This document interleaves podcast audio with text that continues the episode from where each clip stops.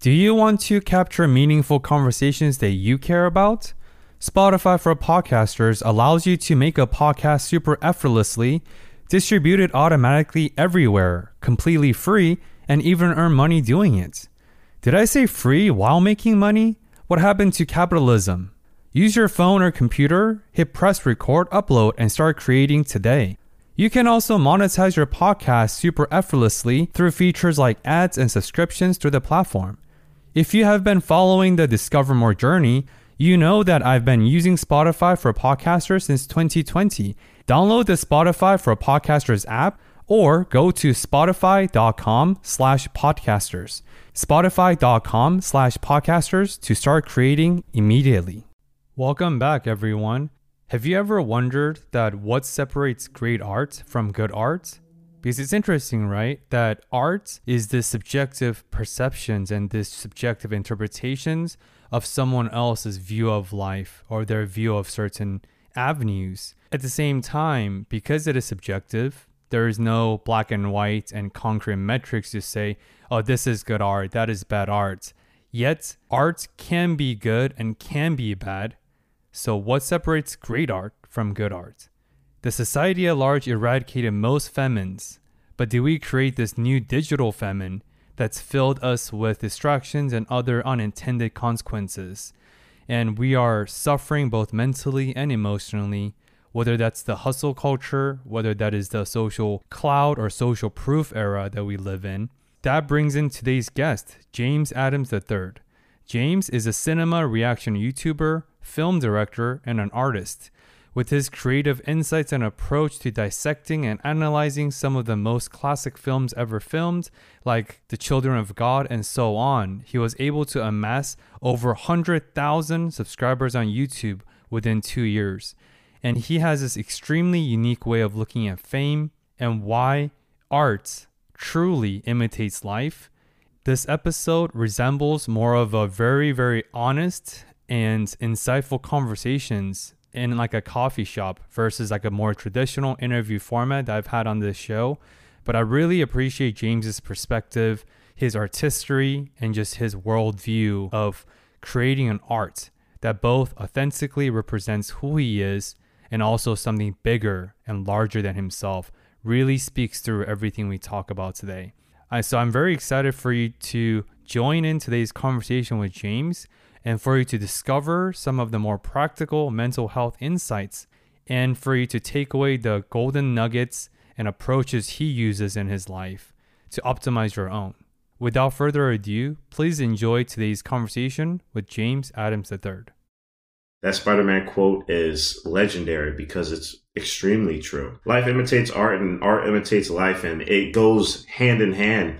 And so, uh, for those who are out there who are struggling to find their own style, to, struggling to find themselves, go into art. Try and find art pieces and, and dive into them and immerse yourself. And I guarantee you, you will learn a lot from that. Discover More podcast is for introspective thinkers with growth mindsets seeking authentic life stories. As a therapist, Benoit Kim highlights the magical relationship between healing and the optimal human experience of what we call life. Here's to mental health being a top priority today and every single day. Let's get this started. James, welcome to the show, man. Hey, thank you for having me, man. Appreciate that. Thank you for the intro, too. That was incredible. Thank you. What do you think that means to you, being an artist or even as a creative that you are?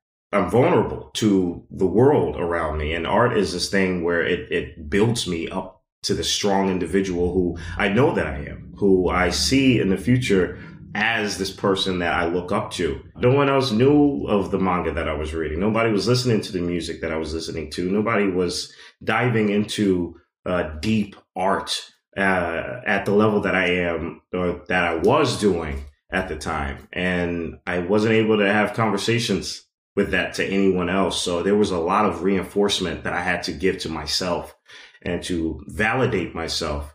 Um, because that validation is important, you know, to keep yourself set on the line that you're trying to strive on with no one else around to kind of help you out.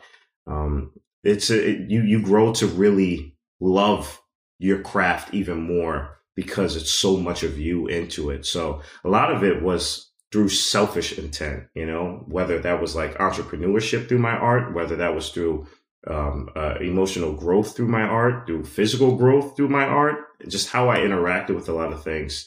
It was all for myself and the betterment of myself. And what does that mean for myself? But a lot of it was through this personal reinforcement of like, no, this art is important. What you're learning is important. What you're doing is important. And just continuously doing that over and over and over again from like, honestly, from middle school to where I am now, it's still going with that. Yeah, I think uh, language is important because we are both the stories we tell about ourselves and others. So I want to challenge you with your term selfish. It sounds like it's more self serving, that art is not only your coping mechanism to deal with the isolations and ostracizations by your friends who didn't understand this force of nature, as you said, with your gravitational pull towards art, which is sacred for you. So I wouldn't say it was selfish. I think it sounds more like self protective and self serving because you talked about it. I think being an artist and YouTuber or content creator that a lot of the public doesn't know about, it's a very lonely path. All of the great artists that I look up to or respect, they really have this single focus into this craftsmanship. And I heard this saying long time ago, I forgot who said it. It's something like be nice to the ones you used to bully because those people are going to rule the world. I'm a little bit older than you are, but when I was growing up, being nerdy or geeky or into computer or tech was not a cool thing. Now it is. So I feel it's a cool that society at large is recognizing these early talents that may not fit the mold of what society or what a normal pathways air quote kind of looks like. I stumbled upon those aspects of technology alongside with my love of art, kind of like almost at the same time. Uh, and when I say love of art, more so like what I wanted to do with my life. And as life continued, you know, using that as like a shield, you know, using that art form as more than just the physical creation of things, but a lifestyle for me, a sense of protection and accountability and responsibility and making myself a human a better human. And what does that mean? Uh, so, like the definition and the value of art kind of leveled up for me outside of being just a creation of sorts, whether if it's for myself or for other people. It's genuinely a lifestyle to me, you know, and that was a conscious choice I, I, I made as well. But it, it, really does help. Like you said, it, it's a place where I'm able to feel safe. It's a place where I'm able to heal. It's a place where I'm able to um, analyze and to break down and to make better decisions for myself, which is essentially what life is all about. So I, it's it's great that art is able to segue itself as to being a good life lesson for me too, outside of it being just you know clearly a demonstration of someone's talents. Yeah, I love when you said art is a lifestyle. That could be a pretty catchy uh, title for the episode. We'll see if I use that, but like I like art because art is so nuanced. Like who is to say that this art is good, that art is bad? It's entirely subjective, I think. And that's why I think art is a lifestyle because life is the nuances, right? At least the way I see it. So I want to push you a little bit further into, like you said, your art, whether it's creative field of film directing or making YouTube now. Yes, it is a safe place, but how do you process or deal with that loneliness that I alluded to earlier? The best way I can answer that is you have to know yourself, and, and accountability is key, especially with artists. Uh, artists, we love to, you know, have that like, oh yeah, I can, I can fuel myself through myself, but you have to be responsible for what that means. And that means that the cuts that are going to happen to you, the bruises that you'll receive from life, that's all going to be on you. And that mental fortitude is important. It is a lonely road. It is a lonely street and path to, to walk on. And honestly, not a lot of people are probably meant for it, especially when tackling on like, you know, growing a business through social media because it's like a whole other thing. But uh, for anyone that is attempting to tackle it, I think the best thing they can do for themselves is to recognize and take accountability and responsibility for what is to come from being an artist who's a freelancer who is trying to be their own boss. What does that truly mean? And are you truly ready for what that implies? You know, because that implies a lot of stuff and even the things that you aren't even uh, looking out for, you know, just getting blindsided. What does that mean when a pandemic happens? What does that mean when a relationship during this moment of your life as an artist happens? How does that affect your work? How does school affect your work? How does your parents do that, et cetera, et cetera? And that's why it is a lifestyle, because genuinely, for those who take it seriously, their life is their art and their art is their life. And there's a lot of sources that can influence that, that can also destabilize that. But if you are accountable and if you are strong enough to understand what this means, all of those can be components in your art. And that is a powerful thing because that literally means anything that happens, you can genuinely take as a life lesson in, in order to sharpen your craft, to sharpen what it means to you to be an artist and doesn't make the falls and the fells and the, the cuts and the bruises any less painful, but it makes that mind of yours that much sharper. And that's like something that helps with every elevation, every level up, I guess you could say, as being a human, as an artist, as a person within their craft. It's just better being able to know what these stakes mean. I guess another thing I wanted to add too is understanding and being vulnerable with yourself. You know, not putting up a front. And again, artists, they love they love doing that. They love thinking that we're perfect.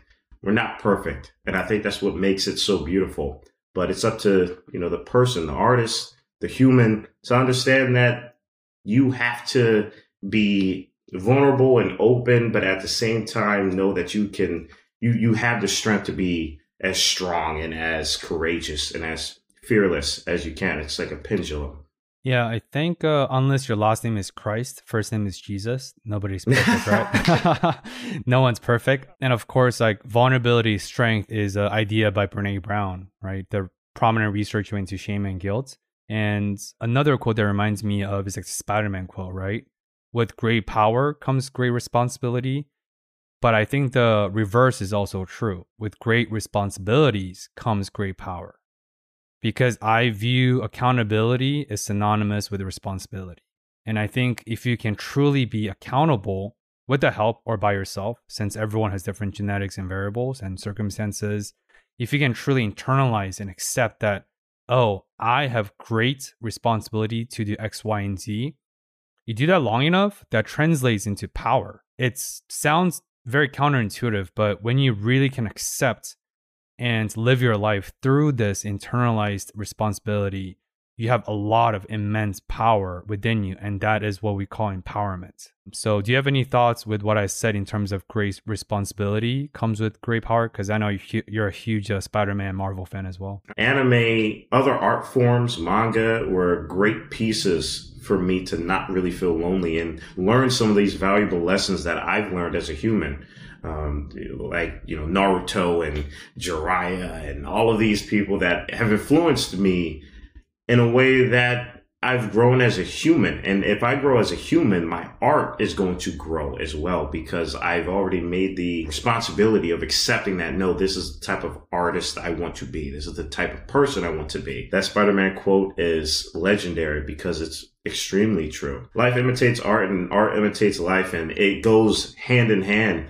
And so uh, for those who are out there who are struggling to find their own style, to struggling to find themselves, go into art. Try and find art pieces and and dive into them and immerse yourself. And I guarantee you, you will learn a lot from that. But like you said, it's not just an artist thing. If when you're in this place where you feel like you can't you can't break out of and you you can't get out of bed or you just don't want to go out I, I, really do challenge people to just throw themselves into these sources because they won't judge you these things won't try and misguide or you know stir up your sauce or anything it's so it's only going to amplify it and that's a beautiful thing. That's why books are great. That's why manga is great. Anime is great. Cartoons are great, especially when they're made out of, you know, pure intention. Yeah, I want to highlight and zoom in on something you said. You said that these entities don't judge you. I love that because I've never thought about this way, but whether you subscribe to the belief of God, universe, the source, the oneness, whatever names you want to label them as, in this case, books or art, judgment comes from a place of ego. And art and books and these entities do not have ego. They're egoless. Because ego is a human characteristics. And that's why you're right. They cannot and they will never judge you because they're egoless. I do want to go in and ask you about something a little bit further and a little bit deeper. You talked about life imitates art. Can you elaborate more? Uh, something that I've I've realized, especially now, because I was very impatient younger, very very impatient younger, and it showed. Like that was the conflict that I had prior to the revelations that I had in my recent years. That it was how I continue meeting time. And it was always that friction. And it always did something with my art and not necessarily in imagery, but more so with how I felt with myself, which is art too. So it's one of those things where I had to not necessarily adapt, but learn more from. You know, life imitates art. It's like time is between all of that. And it's how one uses that time. You know, we're wielders of time, if we can think of that like that. And I'm truly starting to understand what that means, not just in a art sense, but more so in a sense of like a human sense, a soul. Like, how does this feel towards my soul? And it's been helping me out tremendously, thus improving my art. Yeah, I feel like this is this may sound very esoteric, but because time time is a construct, right? I read a little and I know tiny bit of like astrophysics, physics like that, and I do know that like the stars we see every single day, many of those stars are already dead, but they're light years and light years and light years away. What that means is by the time the projections of the light that reflects a star get to our human eyes, those stars already could have been ceased to exist. That means we're concurrently in real time, air quote, peering into the past while in the present. Don't ask me any questions, but this is these are factual statements.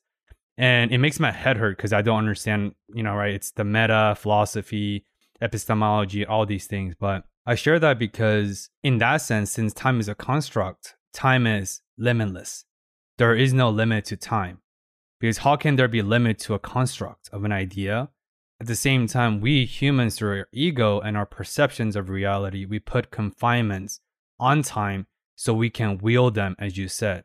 At the same time, we don't wield it perfectly because there's ego, there's fear, anxiety, depressions, comparison syndrome, imposter syndromes, the urgency, right? Because life is short and long. You can achieve a lot of things in life by being intentional, by being responsible, by being accountable. And that's one of those paradoxes that are simultaneously true and sound conflicting. And humans are one of the few species that can hold two seemingly contradicting things at the same time. That's what makes us humans, right? It's it's funny that you that you mentioned that you can physically see the past because that's how it feels with me when I go on these hikes and when I hike a mountain that I do multiple times and I have like a different experience, but I feel stronger in a way. And I love that because it genuinely feels that's how good art is, like, like really genuinely good art is supposed to be made. It's just one of those cycles that I feel is continuous and a lot of things that I admire in life, hence why life imitates art. I see a lot of the things that I cherish within art that I hold to a high degree same thing unfolding in front of me in life that I am like, wow, like I, I love this. I genuinely love experiencing this. This is a good moment. This is a genuinely human moment. Um, and that's, that's something that I had to, I had to learn. And it all, it all wraps around time. It all deals with time um, because it is long, but yeah, it's like you said, it's also very short, but it has so much within that. it's crazy. I feel like the reason why you can peer into the past through a portal when you go hiking, it might be that powerful ganja that you're smoking, but you know, but it is because um, I do view uh, marijuana in some sense as like the um, performance en- enhancement drug for a lot of artists because it does create multiple dimensional thinkings and portways into your minds. Like when people are like, "Oh, I had a light bulb moment," or "zap," and the idea comes to me, what does that even fucking mean? Right? We don't know. Like, are we? I think our brains are antenna, and we're collected. We're connected to this collective consciousness because I believe in a philosophy of oneness, and I'm also very spiritual, esoteric, and religious. And I am a clinician working towards psychedelic therapy. So that might explain my uh, perspective, but um, yeah, it's very interesting. So I do want to ask you about something more specific in terms of the cycle, in terms of the grounding mechanism that you alluded to in regards to manga, anime, and films. So many people go to podcasting and audiobooks and a lot of the personal development books for insights and personal growth. I belong into that category. I've been a personal development junkie since 13. I read The Secret and I haven't stopped reading for a while. I haven't picked up a personal growth book in a while because, as you understand, there's a few sets of universal truth. And if you can really practice and refine those truths, you don't need more motivations. You need you don't need more toolkits. The toolkits I have in, in my box personally are sufficient. And then when the needs arise, then I will read more books. But now I think I have enough toolkits for me personally. But for you, James, you chose the avenue of anime manga, and films for your avenue of personal development. So, what about these specific types of storytelling that really called out your name?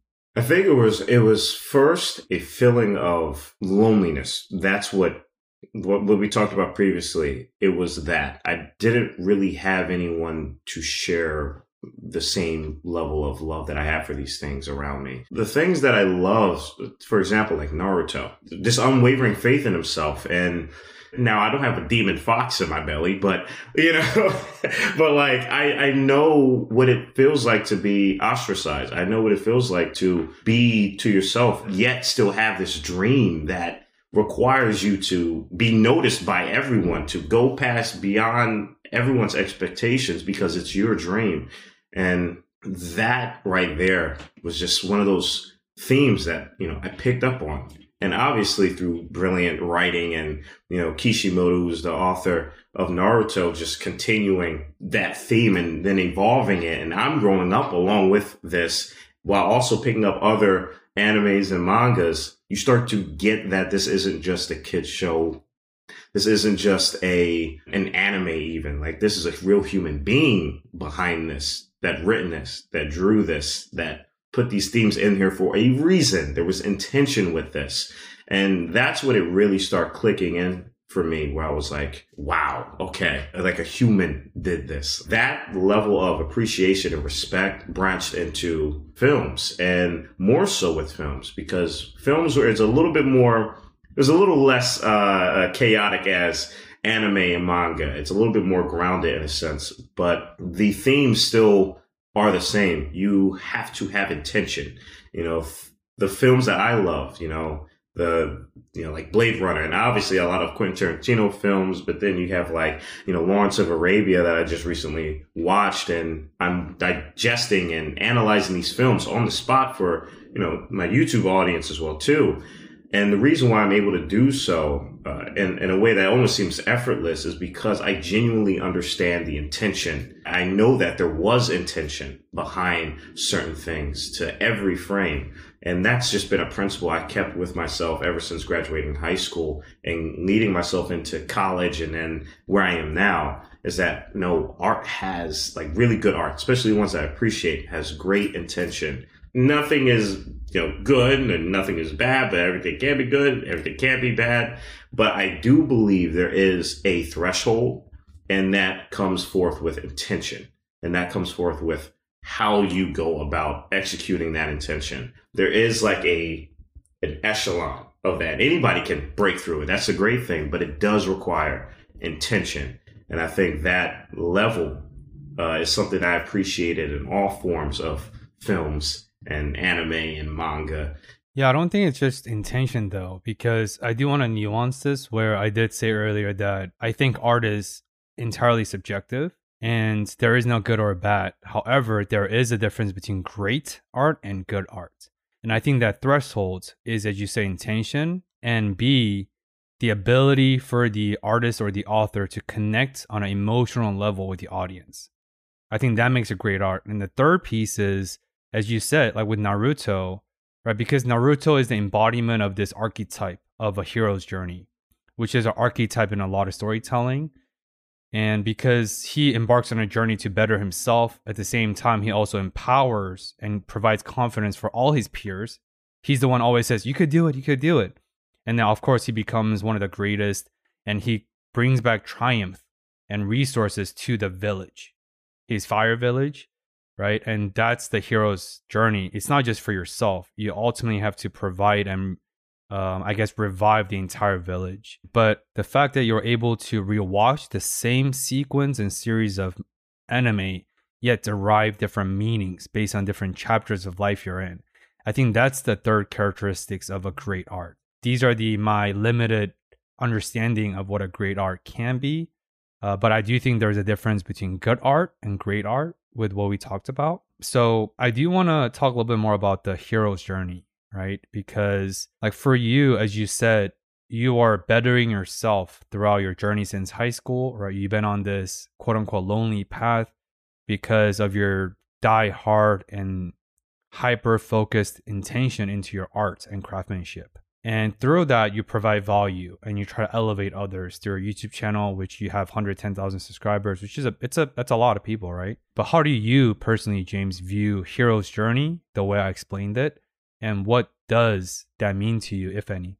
It's an interesting trope because it's essentially is built off of one's perseverance, you know, unwavering power in themselves.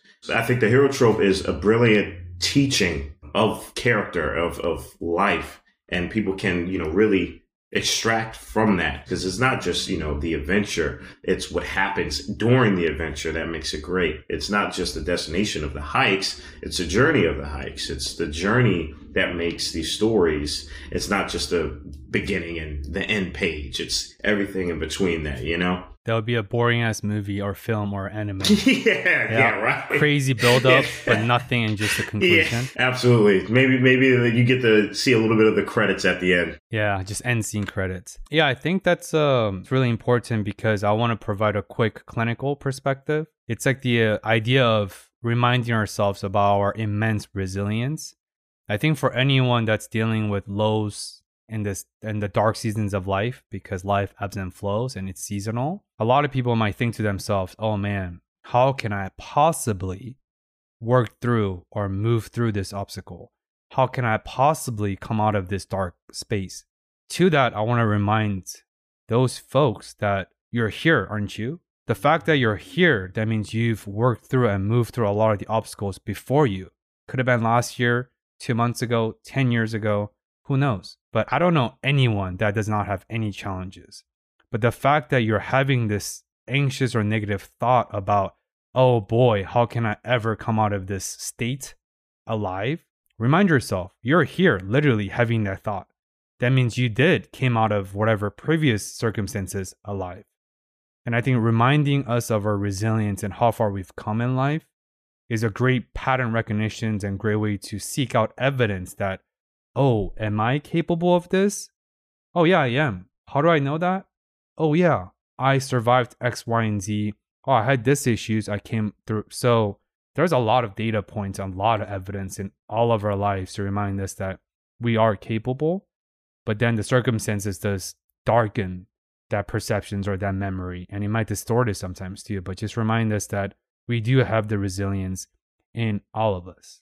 Yeah, what you just said is how art makes me feel. Um, it's why I believe and why I, you know, hold art to me as such a sacred foundation in my life because it is it is that remedy. It's the remembrance of how strong I am, you know, and, and what I've gone through. Yeah, man, I, I agree 100% with that. And also, like Kid Cudi is another musician, one of my all time favorites. Man on the Moon, one of my all time favorite hip hop albums. But his song, like Pursuit of Happiness, it sounds cherry, groovy AF. You really dissect what he's going through, like, man, he's going through some dark and painful and depressive and suicidal periods. But like you said, that song and or uh, Logic's, right? Uh, 1800, the suicide hotline. I mean, I read a study that that song has saved a staggering amount of adolescents' life from suicide. So, as you said, art does imitate life. And life, there's lifelines within life, the container of life. Similarly, there's lifelines of help uh, within art as well because as you said i think it's just it art is a reflections of our interpretations of life so in the intro i talked about one of the topics i want to dive into and this is where you want to put in your seatbelts or getting into the tready heavy hitter territory so a lot of influencers whether it's youtube social media but generally youtube we call it prosumer right producers and consumer and a lot of the key ingredients that you, for youtubers to make it quote unquote, is to use uh, search based content. What that means is you do your research and you find out what are the content, what are the trends, what are the highest performing videos to the audience's liking. And then you reverse engineering and cater your content to that. I don't do that as a podcaster because it's podcast, right? It's unscripted, so it's kind of hard. So it's different territory there. But for you and many YouTubers, that's what they do. So a lot of the influencers are trapped by this audience captive phenomenon. What that means is they become the curated persona they created to appease the content that the viewership likes. At the same time, they lose their true self to this curated persona because you do that long enough. Like, what is personalities? Personality is what you perceive as are people going to like this part of myself? Is this going to be validated?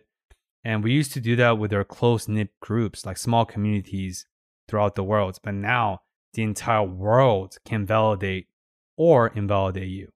So I feel like this audience captive phenomena is extremely dangerous because when you lose yourself, you don't know you lost yourself because your audience is going to love what you're doing. The more you appease the audience, the higher the yields, the higher the ROI in terms of the context of the viewerships and popularity, yada yada. Uh, what are your thoughts on that? And how do you make sure your course is as aligned, as pure as your true self, not this curated persona of James versus cinema? Yeah. So you mentioned earlier about the North Star, you know, in a sense of keeping your morals aligned. And that sort of was the mindset I had going into YouTube because I'm the type of person where uh, the best way to explain it is if my mom sees me acting different online, she'll yeah, check she'll you. check me. And I don't want to be in a position to where it's like, like to where my friends and the people that are close to me, like, you know, I obviously like my mom, but also to myself, you know, if I, if I know that I am not genuinely being myself, that's going to mess me up that's that's going to make my journey worse. and I know that. And I don't want to take responsibility for that. I don't want to do that. So what's the best way to counteract that? Just being yourself on the internet. And as I guess you say, as hard as it sounds, that's the intention that I went into with YouTube is I'm only going to do this if I can just be myself because I never really wanted to be like, you know, a YouTuber. I just thought it would be great. And then, you know, the next level was when I, when COVID happened and I was using it more so of a way to keep me educated, to keep me in love with, you know, filmmaking. And it just so happened that it also blow up as well too. But the whole data and just when you can, when you see it all in numbers, when you see it all with through graphs and when you see it when they're like, oh yeah, your video is performing like this, and oh, your video isn't performing like this, or you know, less viewers on this one. Oh, you have a lot of viewers on this one. That's when, at least for me, YouTube really, I start to see what YouTube was. I started to really see it. There's a game that's meant to be played, and you have to decide whether or not you want to play it or not. You can play it, but it's going to have some damaging effects later on. Just because for me personally, I, again, I like sleeping good at night and I just can't get with me not acting how I am now on the internet. Like I, I am, I, that, that, that is me. for anybody who decides to watch this and decide to go to my YouTube or to any other platform, you know, that, that is me and I've always been that of me. Yeah, YouTube does this in incognito effect. It clearly shows you like, hey, you can make a lot doing this because you're making us a lot doing this. But how do you feel?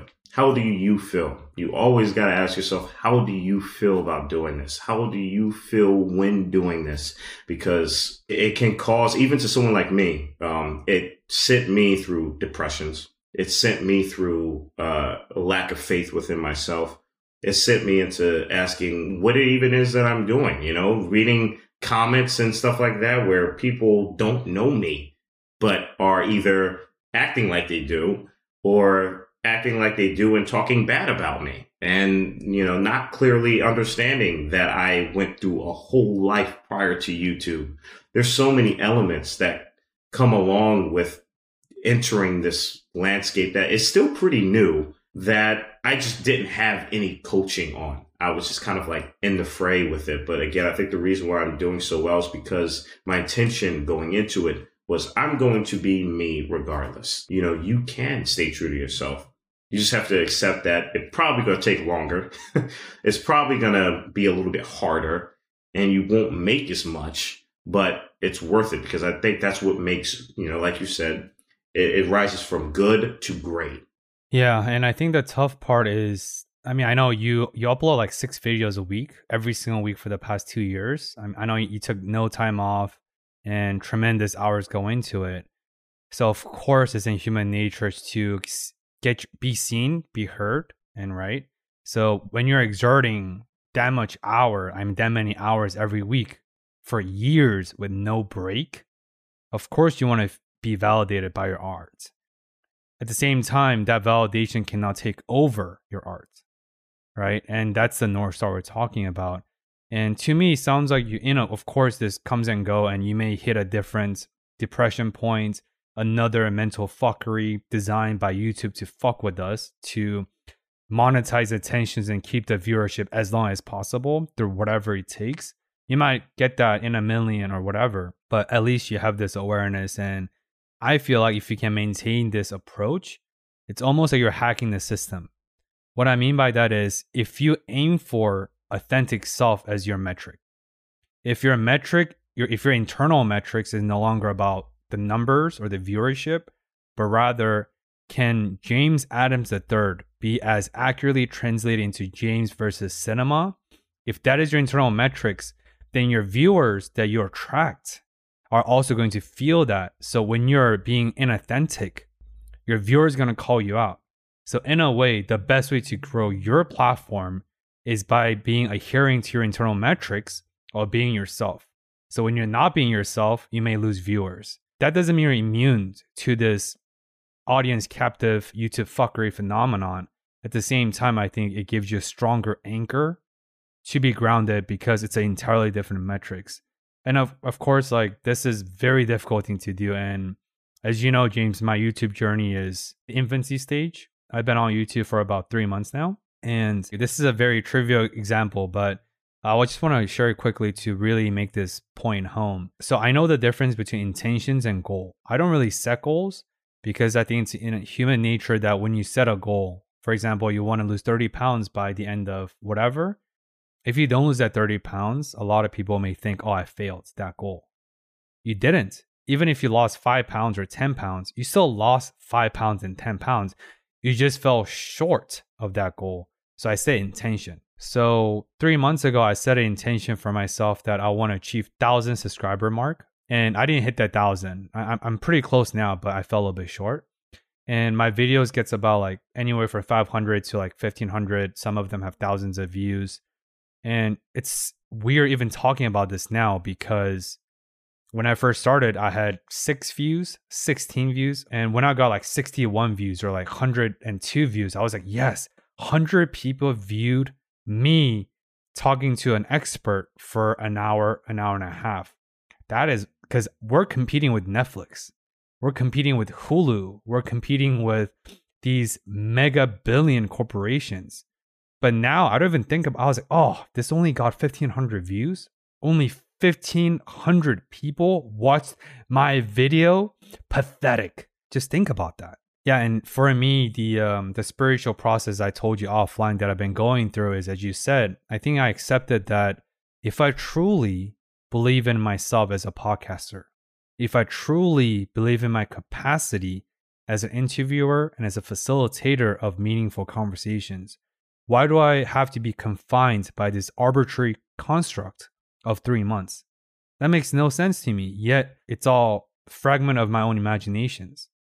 So now I feel so much at peace. The amount of mental and emotional eggs I put into the basket of YouTube has subsided dramatically.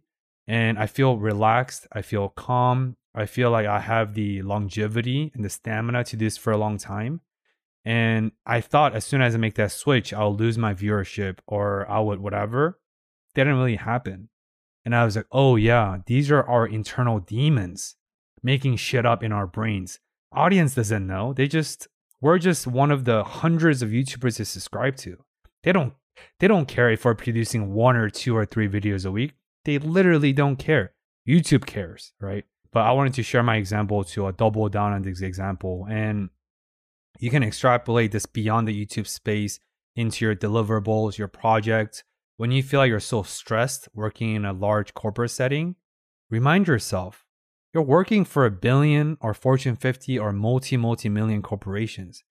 They don't give a fuck about your well being remind yourself that and uh, do your thing make sure you don't get fired and be optimal and be professional in your job and don't get lazy right at the same time it's not end all be all and what i see often is even outside of youtube but let's say in this case specifically youtube people going into youtube for financial reasons like for i want to make more money and they see youtube as a, a, way for them to make money because they either hear how much money YouTubers are making, or maybe they just want to do it.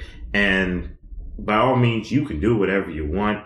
Just it, it's going to be a very miserable ride because of the whole mental aspect that comes along with it. Even if you know how to edit and you know how to you know, shoot this and, you know, curate a video, you will be blindsided by the mental aspect of YouTube. It's like you said, if you are able to genuinely see future version of yourself that is a, a continuation of you being authentic on this platform, then a ripple effect happens because you know, you're just putting a video up for yourself, but oh, once you look at that, you get two views or you get 20 views, get 200 views, get 2,000, 200,000. And it's like that form of momentum eh, with your mindset that I think really helps aid you from a lot of the blind sides that YouTube as a business, as a company that wants to make money from you and essentially use you can do to people because YouTube is just an algorithmic system, you know, and we're just, we're, we're humans. We're completely different of that. Yeah. So I want to take a soft pivot from the YouTube. During our quality process, one of the proudest achievements, and you talked about sleep earlier in your response, your proudest achievement is that you can be a high functioning YouTuber with a very considerable size of audience while still sleeping peacefully and sleeping like getting your needed sleep every night you put that as one of your highest achievements and of course uh, we as we all know sleep is one of the most important recovery mechanism that we have from our brain rem cycle restorative sleep the whole nine can you elaborate more of why you're so proud of the fact that you can sleep well at night where in america we glorify work till you die mindset. Mm. I mean, I, I can I can relate to that mindset because that's what it was like the hustle, the grind stages, and all that came to a head when I moved out to California, and I was really at the pinnacle of that mindset. You know, I graduated college, and I've done everything through myself. I've worked with a crap ton of co- uh, clients. I've done a bunch of personal work as well too. And now I'm at the stage of where it happens. I've been dreaming of California for like six to seven years. This is it. And I'm finally here. And I'm noticing it doesn't matter. I'm noticing it doesn't matter. What doesn't matter? The mindset that I had of just like hustle, hustle, hustle, hustle, hustle, that will get you noticed that will that like that alone that backbone alone will get you through and it does teach you a lot you know perseverance is great but there are forces that i had to face that literally was like no like whether if it's because of skin or because of nepotism, because of just how Hollywood works. It's something that I had to realize. And again, that wall that I talked about earlier of like, okay, I can either stay here and keep doing the same thing that I'm doing. And I guess in this case, the wall being COVID, because that's when it happened. I could stay here and just continue to hustle in this environment, risk the fact that I'm probably going to go through a lot of conflict and somewhat lose myself through that, all for the sake of my art. But then again, what would my art look like by the end of it? How would it feel? Or I could use this and dive all the way into myself. I chose to double down on myself and to interact with life differently because now that I have the experience and now that I've proven to myself that, okay, I can move out here and I can do this and I know how to hustle and all this, yada, yada. How do I make it to where my art's me? How is it noticeable? People see that, they're like, oh, yeah, it's James. The power of saying no is a huge ingredient in your success because when you say yes to productivity or hyper productivity, restlessness, grind, grind, grind, more, more, and more culture, by saying yes to that, your default answer is you're saying no to sleep or recovery or reset or detachment. You can't have both. When you're younger in your college years, short. I've had years of my life where I would sleep four hours a night for years when I was working full time plus going to grad school full time in my mid 20s, but it's not sustainable, right? You don't really feel it then. But I promise you, as a clinician with deep knowledge in psychophysiological aspect of human performance and body, lack of sleep will catch up to you. Lack of sleep is correlated with a lower future health index, higher uh, health issues, right? Increasing probability of neurological disease. The list goes on and on. And I'm scared for a couple friends of mine who may have strokes at age mid, late 30s or 40s because they're sleeping four five hours a day every single. I mean, Jonathan Yu, the um, COO of the eight figure uh, real estate business, one of my closest friends here, man, he's been clocking in five, four or five hours of sleep for the past two years. And he took one week off because of the pandemic. And he's feeling it. And if he, and he's so young and so successful. At the same time, if he's going at the current pa- rapid pace for the next 10 years, he's literally killing himself for the sake of whatever he's pursuing. And I have tremendous respect at the same time as a close friend. I care more about the longevity of peak performance. It's like in the gym, by compromising your form and just going as much volume or weights as possible, sure, you might get stronger faster. You're neglecting your recovery period. You are more prone to injury. That might make you out of the gym routine for months on end if you gets injured. And because that has happened to me many times, right? And anytime that happens, I'm like, why did I do that? If I just went a little bit less intensive and prioritize my recovery and my food intake, I still will be working out right now while I'm in, in my bed recovering from my injury for two, three months. If you want to sustain, that's what sustainability is, is doing something longer. If you want to sustain your peak performance as this optimal performance junkie for a long time, you better make sure that sleep or recovery or mental health is not an afterthought, but an operational point. That's the only way to be optimal for a long time. I know that I can always get back into that. And I have caught myself multiple times doing that. Or if I do end up staying a couple hours later, uh, I'll make up for it. You know, I make sure to make up for it with self treatment it's an important thing, and I'm happy that I, I caught that because man, YouTube doesn't say how important it is. There's nothing within the email or anything like that when you start that says, "Oh yeah, sleep is important. Make sure to make sure to look out for that when you decide to do this." Yeah, it's almost like world at large. There's still famine and food poverty in certain areas, right? For sure. But I think world at large, if you look at the data compared to 50 years ago, we have largely eradicated famine and a lot of these diseases that kill people. In a way, we created this digital famine that deprives of our energies, our mental well-being, physical well-being, time and intimate hangout session with our loved ones, family, friends. And if you look at Kobe Bryant, rest in power, he I think he always got 7 or 8 hours of sleep. But what he does is he clocks out by like 8 or 9 p.m. and he wakes up at 3 or 4 a.m. or 4 a.m. to work. If you do that math, I think it's about seven hours. And he just give out on drinking. He gives out on drug. He just, I mean, he was Black Mamba for a reason. And he would sleep more than a lot of his athletes because he doesn't party or do drugs or whatever. He has way less distractions. At the same time, he's putting in more training hours than a lot of his colleagues.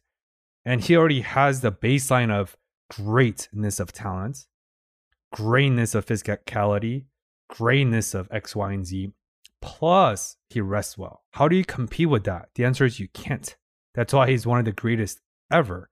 But then when people talk about Kobe, all they talk about is, oh, he used to get in the gym at 4 a.m., 5 a.m., he would work out. He would have four different training sessions a day he did have four different training sessions because he got seven to eight hours of sleep as a non negotiable. People love seeing A or B. It's and. You can be hyper productive and hyper focused and get the adequate optimal amount of sleep.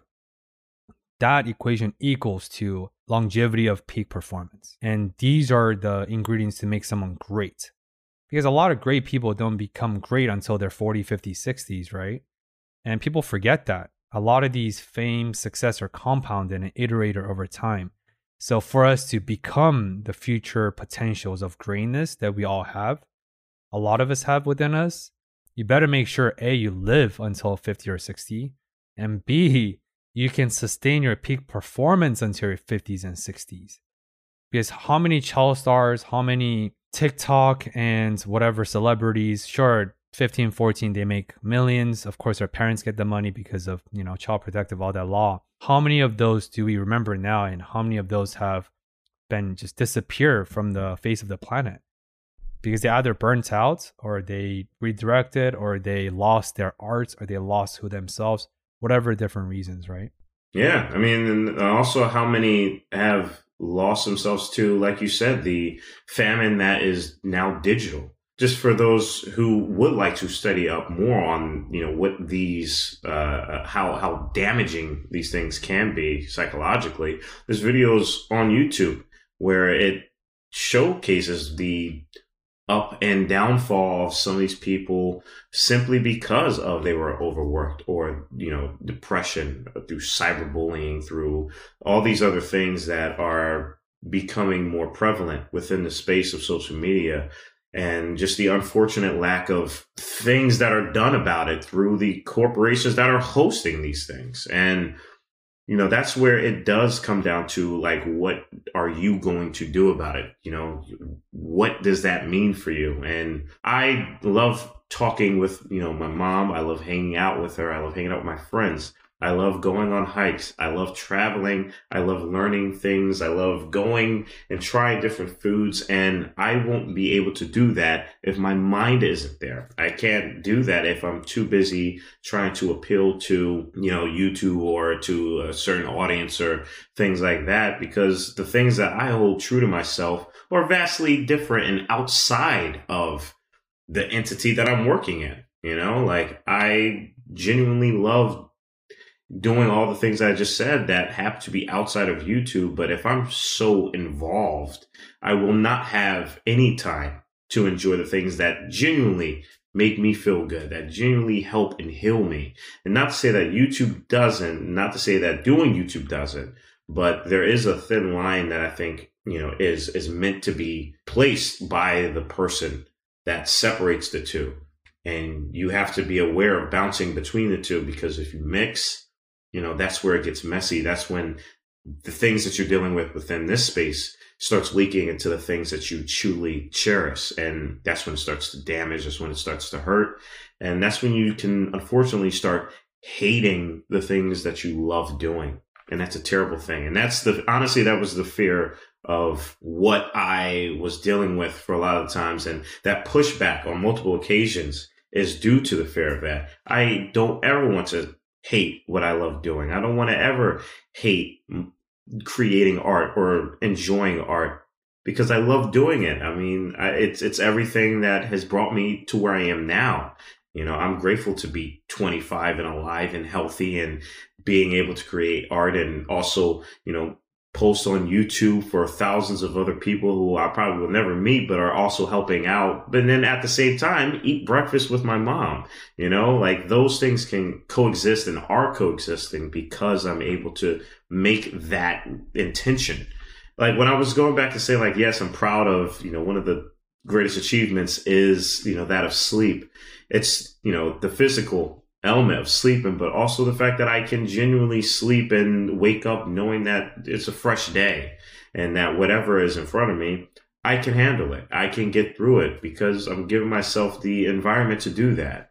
And you can only sleep well at night when you don't have too many skeletons or demons in your closet. And like I said, life is always about actions and reactions, like thermodynamics, right? And the best way to minimize negative reactions, because life happens, no one ever said life is peaches and sunshine. Suffering is part of life. Way transcending just the Buddhist Eastern philosophy, suffering is a part of life. I dare anyone give me one counterexample of someone that you know that has never endured any suffering. That does not exist. It's impossible, right? This is a truth. However, I do think that you can't avoid suffering, but you can avoid some unnecessary self inflicted suffering.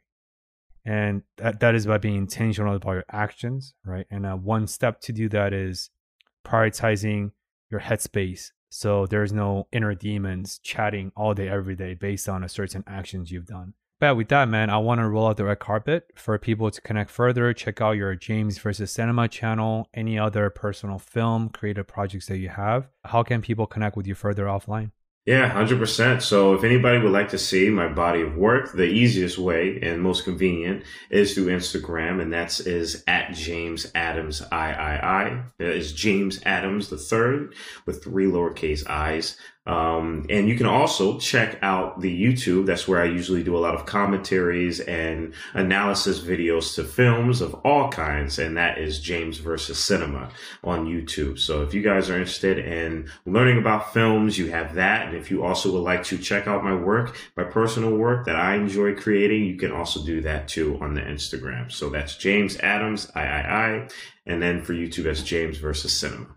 I really enjoy watching the Children of God a movie that you analyze. It's one of your best performing ones with millions of millions of views. Great bodies of work speak for themselves. Period. Yeah. With that being said, um, to all the listeners, as always, I really really appreciate you in joining and joining our week of Train of Discover More to further our curiosity to wield this curiosity to discover more about life and all the unknown there is. Um, a lot of the YouTube subscribers are not subscribed. So if you can really press the subscribe button, comment, and like. And if you thought our conversations brought any value to you today, then we'll love for you to share this with one friend that you think could benefit from our conversations. And with that, I will post all the resources, anything that we mentioned in the show notes below. And as always, hope to see you again next time on next train of Discover More.